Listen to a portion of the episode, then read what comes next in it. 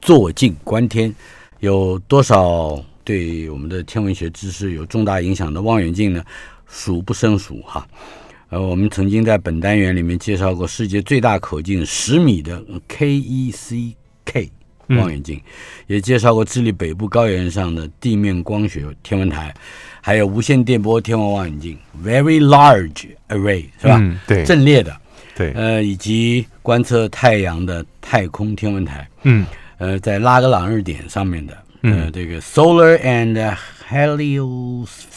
，spheric，嗯，heliospheric 嗯 Observatory。 observatory，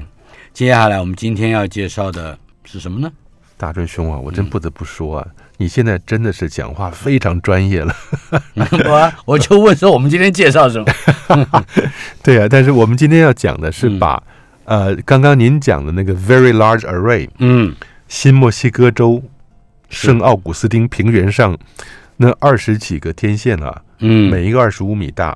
把它拉成一个全球大小的天线。嗯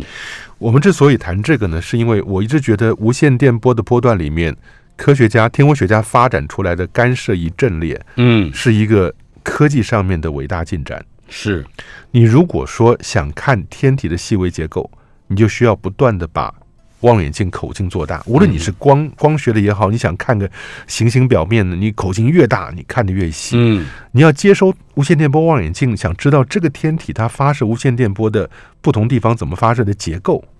也是一样。你的无线电波的大耳朵也要做的越大，解析率就越高。嗯但你做到了一百米以后，再做不下去了，因为那嗯整个的重量单一基座承受不住的，是所以呢才会有好多弄出来。那这次就是为了要看离我们有五千五百万光年远的 M 八十七嗯这个椭圆星系中央那个巨大黑洞。是相信那边有个巨大黑洞。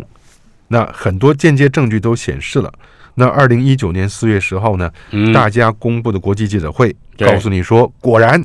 这一个六十五亿看倍见了，太阳质量的黑洞轮廓看见了。你黑洞里头不会有光出来的。这是人类第一次看见遥远星系中心的黑洞。对对嗯对对，看见啊，这 个黑镜，这个黑洞， 看见黑洞这四个字，好像听起来有一点矛盾 性。呃，应该讲看见黑洞的轮廓，嗯，它背后有一圈，周边有一圈亮的吸积盘嘛。嗯吸积盘物质到最后掉到黑洞里面去，嗯跨越了一个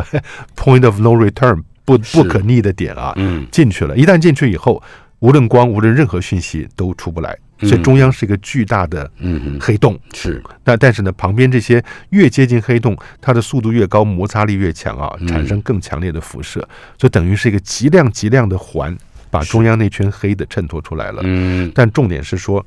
哎，当时是怎么样达到这么大口径的？因为你真的要看离我们五千五百万光年以外的这个黑洞，黑洞又很小，因为它密度很高嘛，是，那你就非要需要有极高的解析率，单纯的一个一百米不行，那嗯 VLA 的那个二三十公里嗯也不行。也不够，那所以科学家。已经，这是已经经年累月在那边思考了啊，嗯要做成一个全球连线的望远镜。是所以他就把那个 array 呢扩张到有夏威夷的、有美洲本土的、嗯有智利的、有南极的。嗯那全球有六个点，台湾当然到后来做了格陵兰天文台，把啊北边又拓展到了北极旁边去了啊。嗯但是在第一次观测 M 八二七的黑洞的时候呢，格陵兰还没有完成。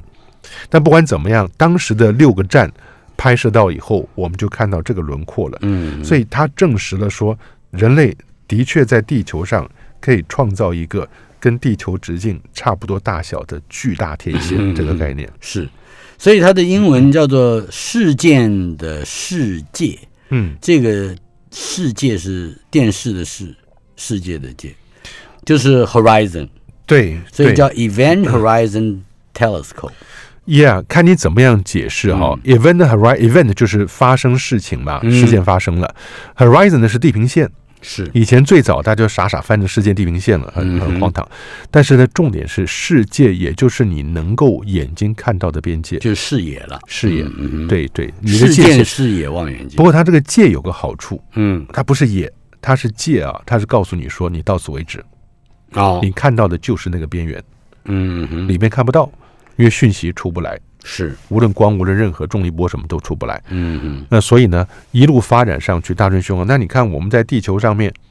VLA 是八零年代的时候独领风骚的，嗯哼，二三十公里。到了智利山上，你记不记得哎， a 玛？阿 嬷，我们的俗俗称叫阿嬷。对，咱们俩 Alma 口音口音不一样嗯了。a 玛 a 玛呢，六十六个天线哦。嗯你说在在北半球的 VLA 只不过六十六个，嗯那已经壮观的不得了，是地面上单一系列最壮观的。嗯嗯但是你说这些，那说各地方，夏威夷、美洲什么什么、欧洲啊、嗯智利啊什么连在一块儿嘛，那是任务编组，嗯哼，各干各的。但是呢，只有在那个时候联合做观测。是，不过话说回来啊，嗯当时有两个争执不下的观测对象，嗯哼，一个是 M 八二七，就是我们刚才说的这个，对嗯，对，椭圆星系；一个是我们自己的银河中心。嗯，银河中心很近，是三万光年；三万光年，那 M 八二七很远，五千五百万光年。嗯你说那怎么选择去看远的呢？是因为银河中心黑洞太小了。哼，我看不到吗？那太小，反而它的它的个儿很小，它的 event horizon 很小，所以你反而不容易看。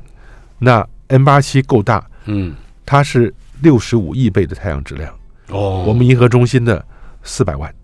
四百万倍，对，四百万倍，你连一千万都不到，嗯人家是六十五亿倍，嗯哼，所以即使它远，我们银河中心的这个黑洞，因只有一个吗？一个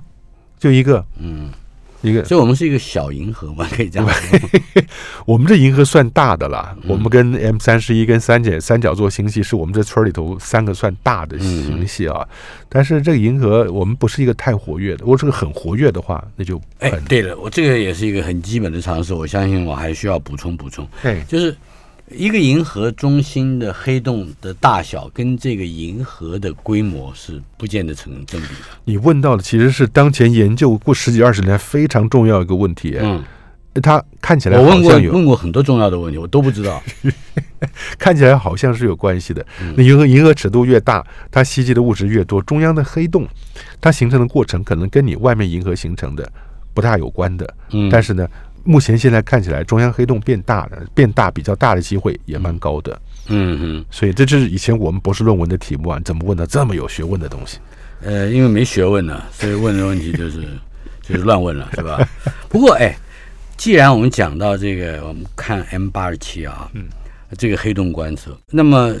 所谓的 EHT，也就是 Event Horizon Telescope 的下一个观测对象会，它不会，它它不会是只观测这一个 M 八二七吧？嗯嗯嗯，